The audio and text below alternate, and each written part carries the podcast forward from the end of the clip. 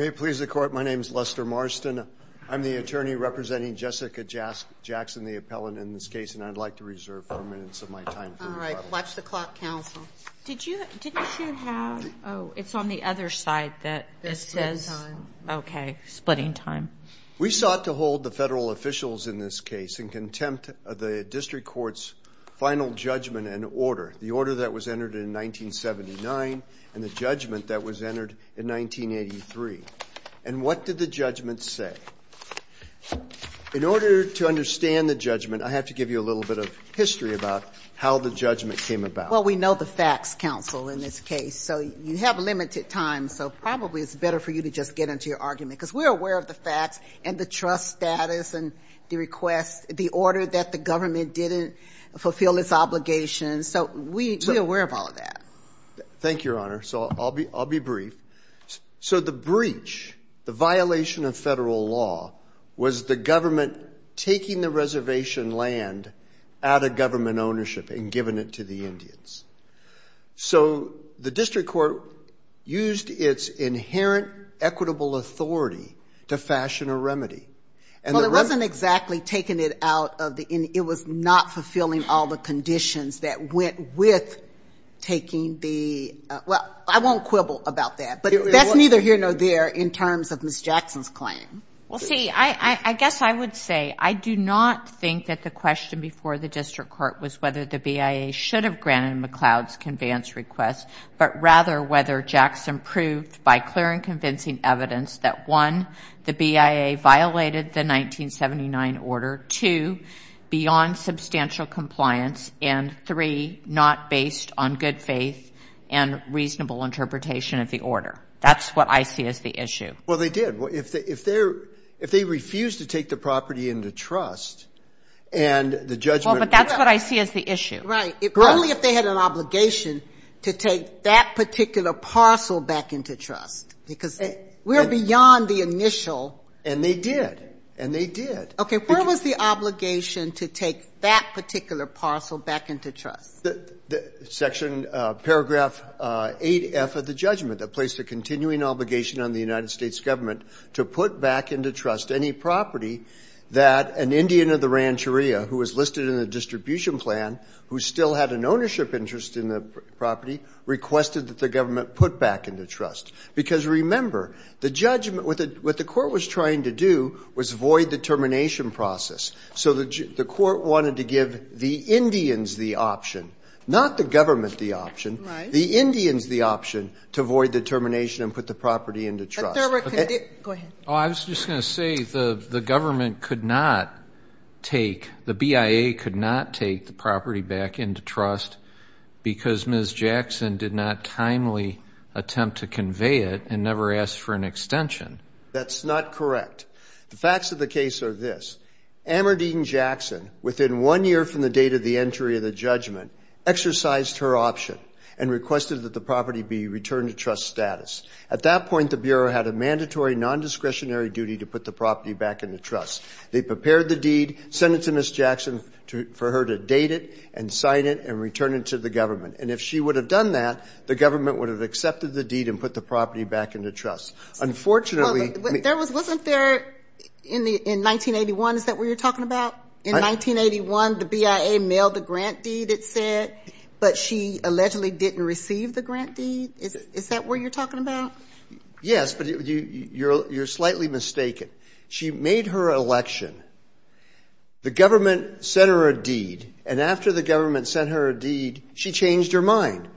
She didn't change her mind to put the property into trust. She changed her mind as to who she wanted the property to go into trust for. Instead of her and her husband, she wanted the property to go into trust for her two daughters and reserve a life estate. Well, I thought the record was that the BIA never received a signed grant deed from McLeod. No, that's that's that's not true, Your Honor. The record that Where in the record? Well, it was untimely. No. If I if I c if uh if I can explain, the judgment gets entered. The Indians have one year to make their election. Right. Ms. Jackson makes her election within the one-year time period. And what was supposed to happen after after she made her election? The government prepares a deed, says Amardine Jackson grants to the United States of America and trusts to Amardine Jackson and her husband, because that's that was the election she made. I thought her name was McLeod. Uh, Amardine Jackson McLeod Snow, to be exact, Your Honor. She was married three times. I used Jackson because I was hoping it would be easier for the court. That's confusing with the plaintiff. That's confusing because the, isn't the daughter Jackson as well? Yes, Jessica Jackson. Right. That's why I used Jackson. I thought it would be easier. I used McLeod for the mother, Jackson for the daughter. So Amardine McLeod made her election. The government sent her the deed, and as I said, if she would have signed and dated the deed and sent it back to the government, government would have accepted it, property would have given trust. But what happened? What happened? So what happened was she got the deed, and she decided she didn't want to convey it back to herself and her husband. She wanted to give it to her two daughters. Right. So she sat on the deed. Right. Okay? But she had made her election within the one-year time period. But if you don't effectuate that, Well, the election is not made. So so so the the one-year time period, the only relevance of the one-year time period is that once the one-year time period expires, the county can start taxing the property again because it's in fee. And the government no longer has a mandatory duty to pay for the costs to put the property into trust. They still have a mandatory duty to take it into trust. That's their continuing obligation. So when Amardine Jackson went back into California Indian Legal Services to Mr. Rapport and said, I want to convey it to my daughter, he prepared the deed. She signed it. She sent it up. She, the BIA got the deed. And Mr. Rapport said, you have a continuing obligation to take this property into trust. The BIA agreed. Virginia Carpenter, the realty officer, said, yes, we'll take it into trust. Then they said, oh, wait a minute. You have to pay the taxes. You've got to pay the taxes. And so Amardine Jackson contested that. She took an administrative appeal. That took time. Uh, but ultimately, the Interior Board of Indian Appeals ruled against her and said, BIA, you've got to take the property in trust, but you don't have to pay for the taxes or for any of the other costs that would have to be incurred in order to put the property into trust. Amardine Jackson was going to pay the taxes, send them up. She died. Right. Right. So but the the Okay, you keep telling me that I'm wrong, but I – I apologize. No, no. I uh, Okay, look, I don't take it as disrespect. And we're here to have a discussion, and I respect you, and I appreciate what you say to me, and I'm not – but the problem that I see is that there was a lot of this sort of back and forth and noncompliance, not just by uh, your client's uh, mother, but by the BIA as well.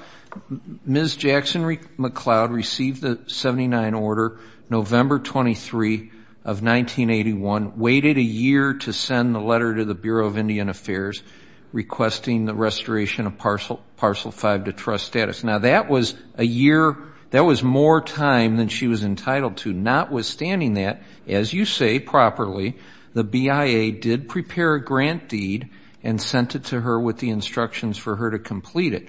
Now, all this other stuff that you just mentioned did happen with the taxes and the uh, uh, uh, additional time, but the BIA didn't get the executed grant deed to restore the parcel until January 25, 1988, more than four years after 1983's judgment and nine years after the 79 order. So even though everything you say is true, legally the district court didn't have any uh time compliance from Ms. Jackson-McLeod to look at when entering the order of dismissal.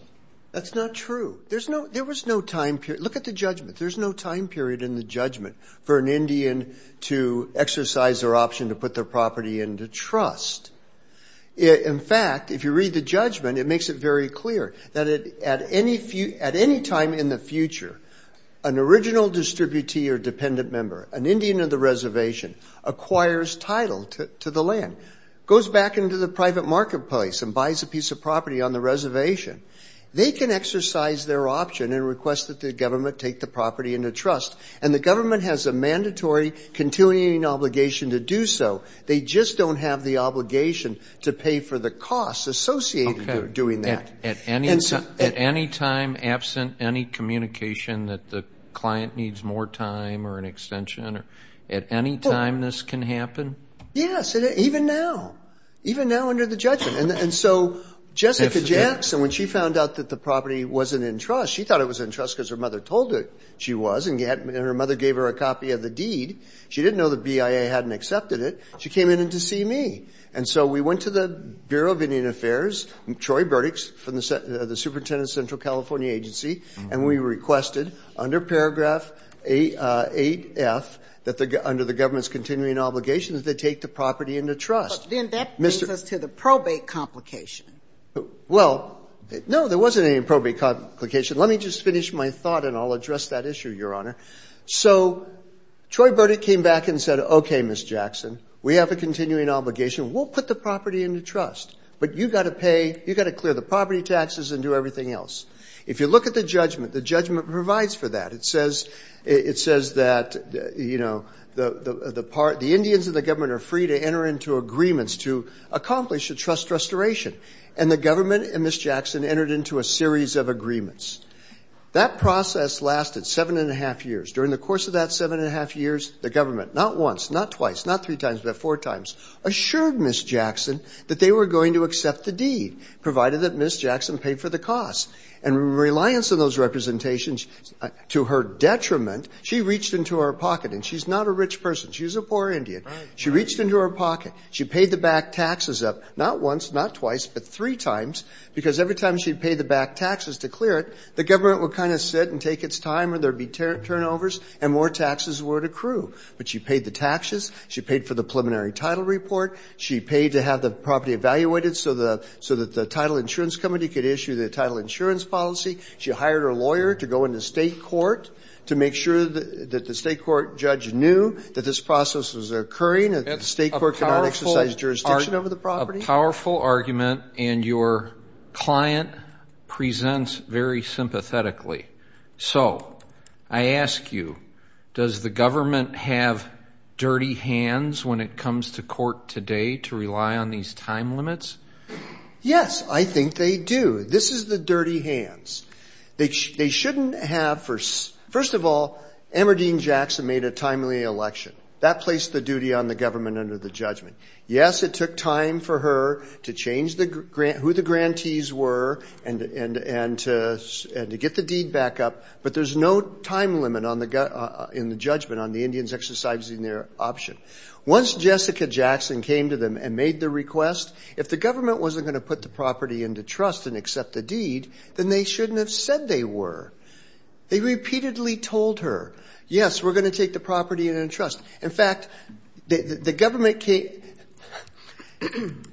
the government got ready to take the property into trust, and they weren't sure whether the National Environmental Policy Act applied to the fee to trust transfer. So they went to their solicitor's office and they said, is this a mandatory acquisition under the judgment, or do you have discretion? The solicitor came back and said, this is a mandatory acquisition. The Department of Interior itself interpreted the judgment the way we interpreted the judgment. Counsel, did you want to save any time for rebuttal? I did. Let me I'll just finish my statement. They said, we're going to take the property into trust, and we'll tell you in 30 days how long it's going to take us to do it. They came back and said, we'll put the property into trust in 90 days. And then they turned around and refused to take the property into trust. Uh-huh. Yes, the government did not meet its fiduciary obligations. Thank you, counsel.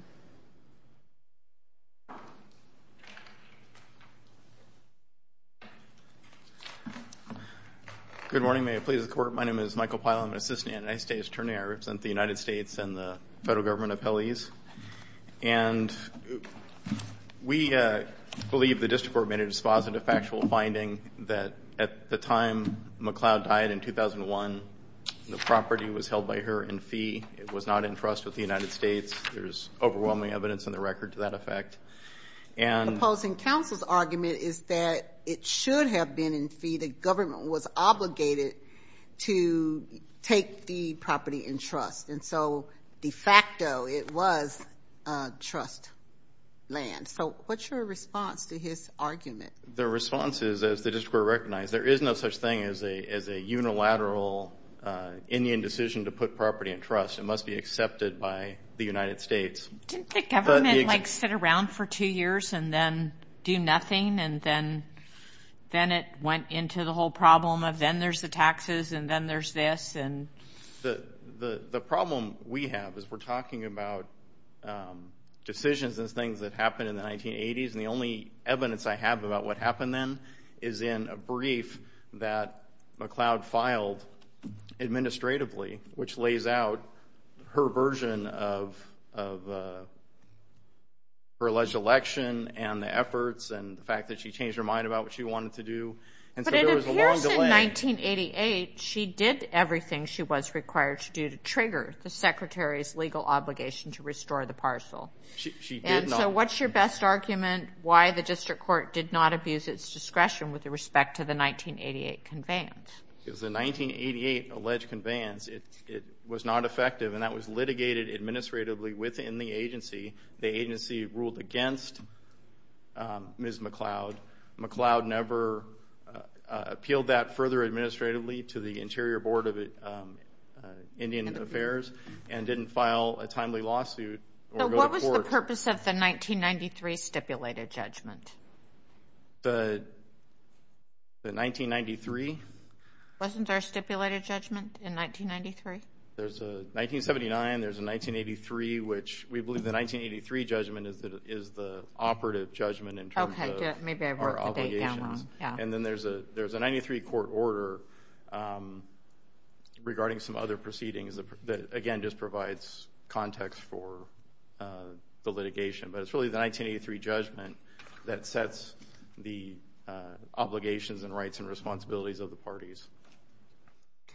So it's your position that unless the government accepts the, formally accepts the property, it is still in fee to the individual? Correct. And the agency was transparent about this. A year after uh, McLeod died, in 2002, the agency sent an uh, official communication to DeWald saying, we, the agency, have researched this. There are no trust assets for McLeod. You need to go to state probate court to administer the estate. So when the government researched it, what were you looking for to determine whether or not it was a trust asset? What would have conveyed to you that it was a trust asset? Um, you know there's a trust asset because there'd be a deed to the United States of America, and then importantly, attached to that deed, there'd be something called an acceptance of conveyance, mm-hmm. which is a document signed by a government official saying, on behalf of the United States, we agree to take this property into trust on behalf of the United States. So there would be a conveyance deed from the Native American person to the government, and then with that conveyance deed, there would be an acceptance from the government, and those two documents would be together. Correct. And absent those two documents appearing in the record, it's your position that no property has been taken into trust?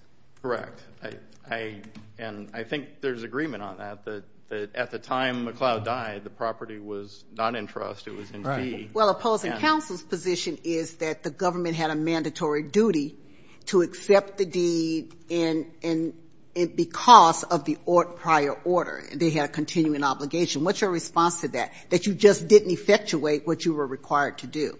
Because the judgment has two provisions that I think are important. One, it says that that obligation applies whenever it's possible to do so, and it also says that the um, secretary can accept or reject uh, as to form.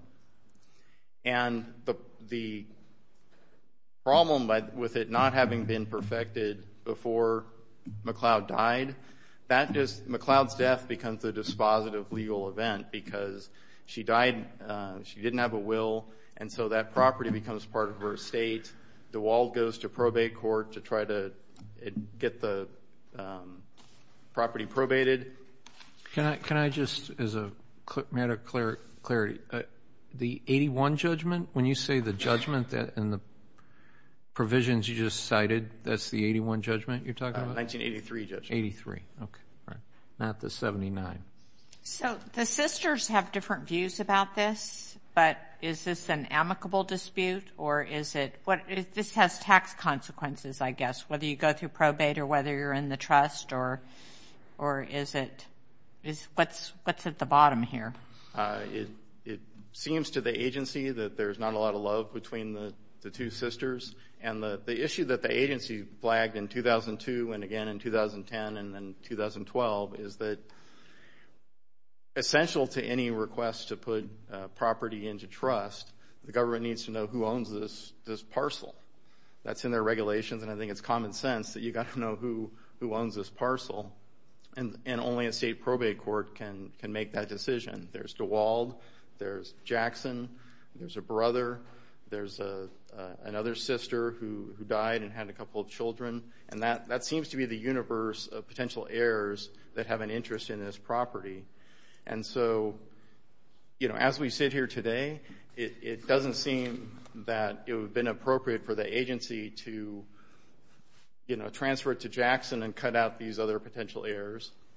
And has the property been probated now? Is it uh, established who it belonged to? No, it hasn't. The probate court's waiting for the federal court to say whether it belongs in trust, right? Correct. And to um, the federal court's order here um, makes that finding. There's another piece of litigation, um, DeWald versus Jackson, that's a separate piece of litigation that raises the same question, and they filed a stipulation that if the judge hearing the contempt matter resolved it, then that will also resolve the that other piece of litigation. And so this, to me, seems a very unusual case where you can affirm the judgment of the district court, and that affirmance actually allows things to move forward. It allows the probate court to resolve who owns the property, and then the owners of the property can come and um, apply to the agency to take it into trust if that's what they want to do. And the district court... So if what the appellant is asking is to put it in trust of the name of the two sisters, and then that automatically cuts the other ones out? Is that or how does that work?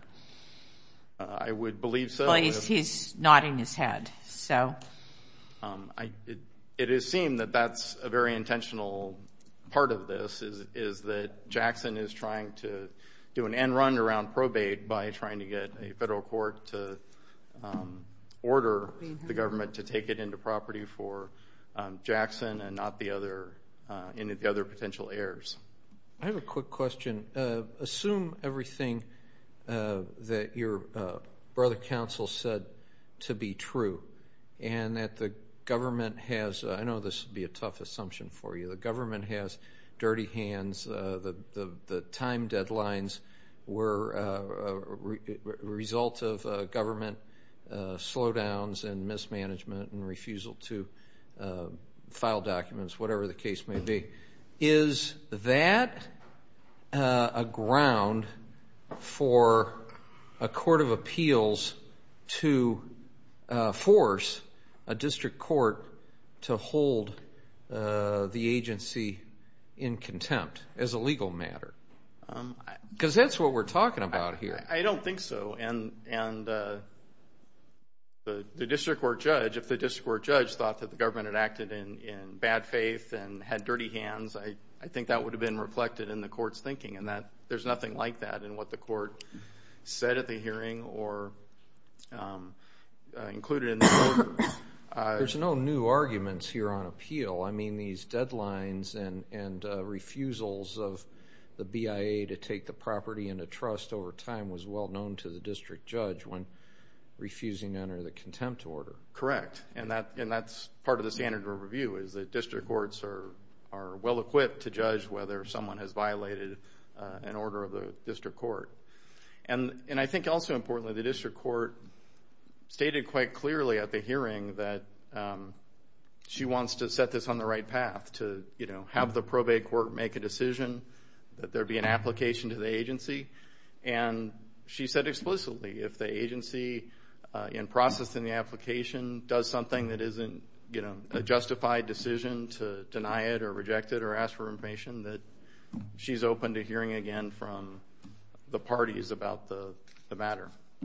So it seems affirming um moves moves the matter forward and protects everyone's interests uh, in terms of finding who the owners of the property are and then um, allowing those people to make a decision about what they want to do in terms of putting the property in trust. All right. Thank you, counsel. Thank you. Good morning, Your Honors. Uh, Jack Duran, uh, appearing on behalf of the uh, intervener um, and also the administratrix of um, the McLeod Estate in Lake County. May I proceed? Yes, please. Great. Um, Judge Callahan, you had asked a question about the relationships between the sisters and the family. It's a total disaster. Um, they are at each other back and forth, and I think that's really the impetus of a lot of what's going on here. Um, I think, uh, you know, to clarify uh, what had happened, I think a review of the uh, 1994 Pacific Regional Director's decision kind of sets forth what happened here. And there is, honestly, blame on both sides.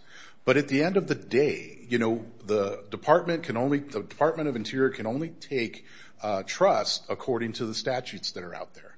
And there are certain requirements that are needed to take that into trust. And one of those requirements was that the whole tax issue. Those taxes were never paid. She decided to go ahead and and contest that.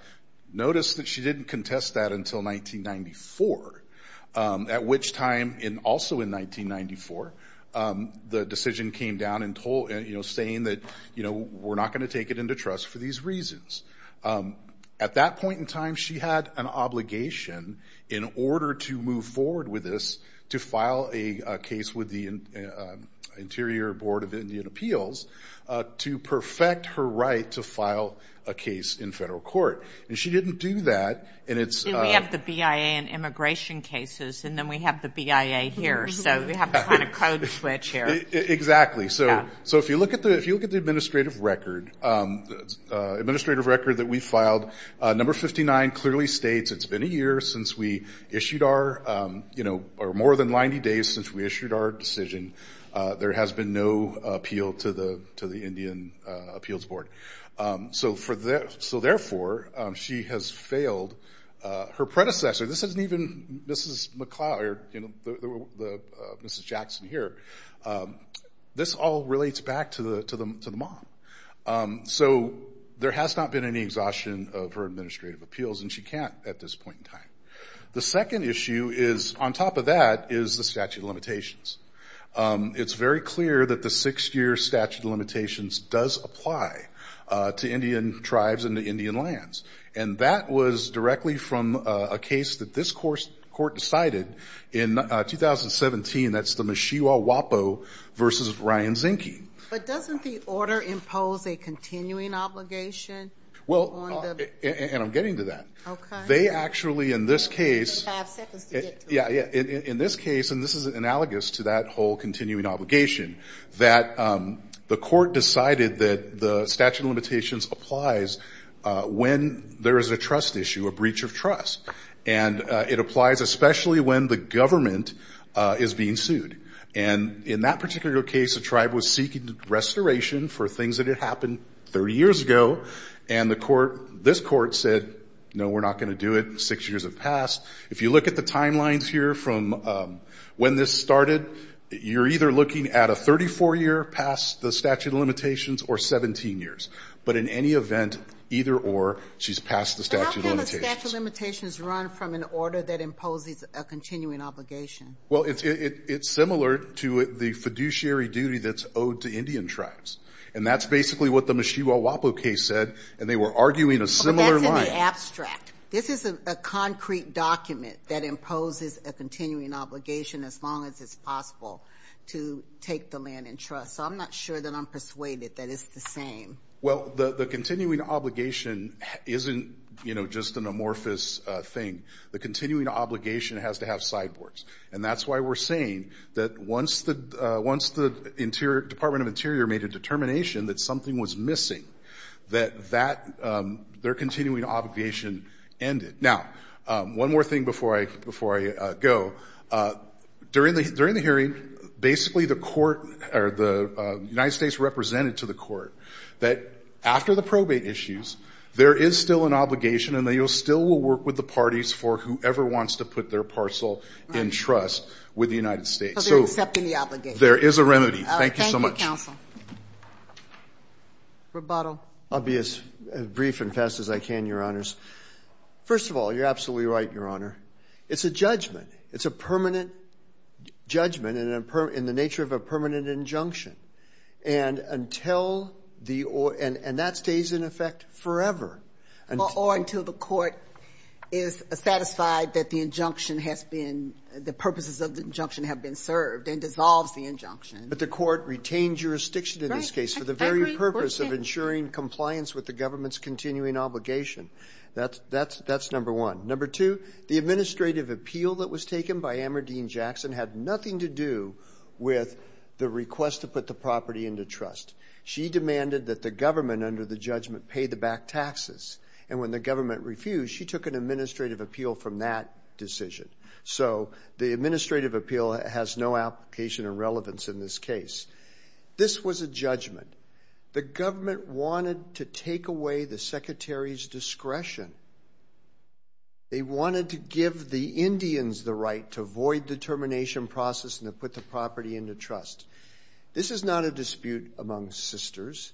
Amardine Jackson, their mother, went in and executed a deed in front of Notary Public, David Rapport, her lawyer, explaining to her lawyer that she wanted this property to be returned to the ownership of the government in trust for her two daughters. Counsel, what's your response to the government's position that the land is not legally in trust until there is a grant deed conveyed and an acceptance of that conveyance in the record? What's your uh, response? My response is they don't have any discretion not to accept the deed. As long as it's... Is it your position there was a grant deed proffered? Absolutely. The deed's in the record. What date? Pardon me? What date, in your view, was the grant deed proffered? I think I said it before. Uh, 88, right? Uh, so you're saying that the deed that was offered in 88...